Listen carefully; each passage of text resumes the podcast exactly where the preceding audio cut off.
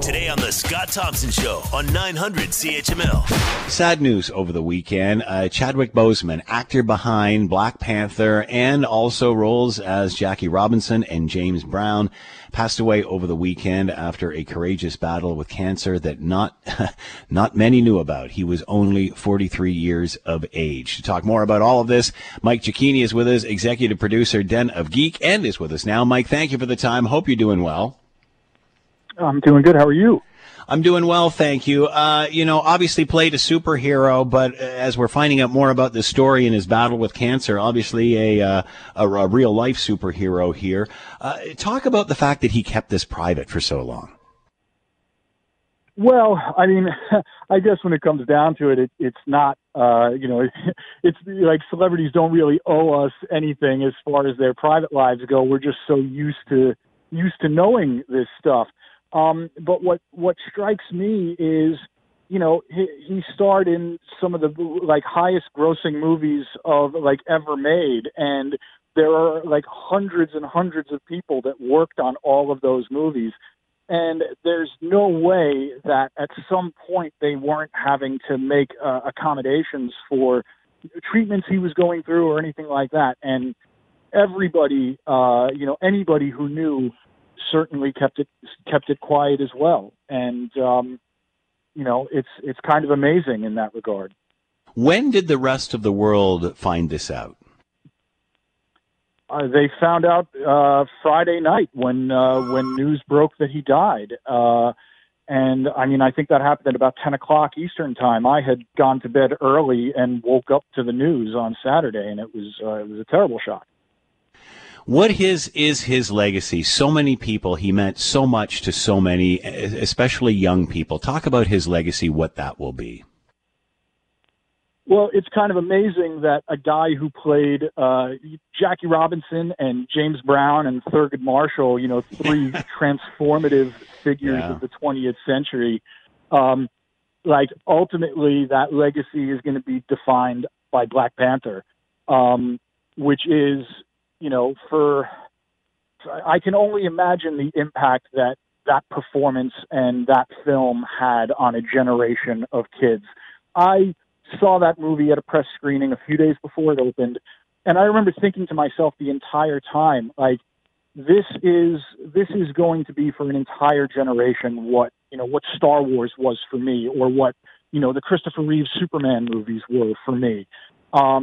To have an all-black cast and a black director and a black screenwriter, and then a star like Chadwick Boseman take this character from Marvel Comics, who has never truly broken through into the mainstream, turn this into a billion-dollar grossing movie, and just have this incredible, definitive, nuanced performance.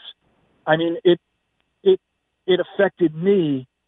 And I can't even imagine how this affects people who have not seen themselves represented on the screen in that way before. How big a gamble really was? How big a gamble would it have been to get this movie made, to get Black Panther made? Well, Hollywood's been trying to bring Black Panther to the screen for over 20 years in one form or another. I don't know if it ever would have been done this unapologetically in any earlier era.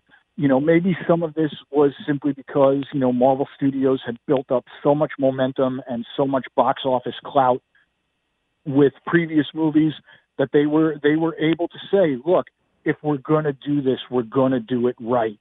And one of the things that I didn't learn until after Mr. Boseman died was that he fought to make sure T'Challa's accent was an African kind of regional accent, and that characters would speak in an African language at times on screen. Mm-hmm. Even a little choice like that, making sure that the title character doesn't speak like an American. He wanted to make sure that this character didn't exude anything that indicated that anything had been colonized. It seems like a small decision, but it's really not, and it's a big deal. And to find out that Mr. Boseman had played a role in making sure that that choice made it to the screen, I think is pretty impressive. Are you surprised? Were you surprised at the success of this franchise?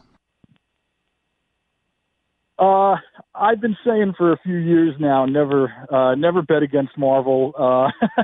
But for a movie to open in February and take in a $200 million opening weekend in February and to rake in $1.3 billion in a February opening, those are Memorial Day weekend opening numbers. That's May and June numbers. I don't think I quite expected it to be quite the runaway financial juggernaut that it was.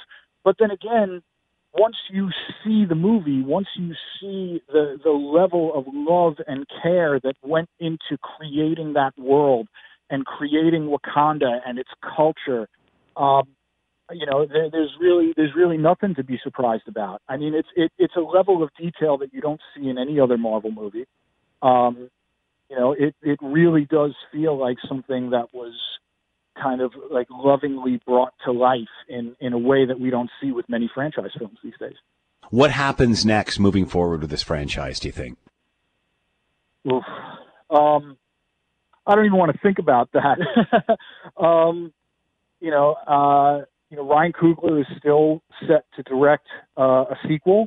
I don't know if the same screenwriter is back for this one. Clearly work was underway in some capacity. There's a May 2022 date reserved on the release calendar for it.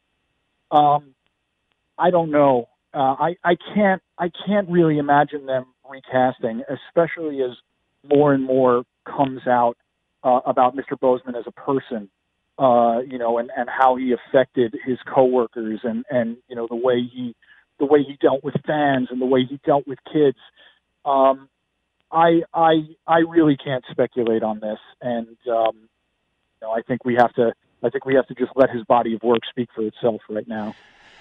Chadwick Boseman lost the actor behind Black Panther, also played such roles as Jackie Robinson and James Brown, passed away over the weekend at the age of 43. Mike Giacchini's been with us, executive producer of Den of Geek. Mike, thanks for the time. Much appreciated. Be well. You too. Thanks for having me. The Scott Thompson Show, weekdays from noon to 3 on 900 CHML.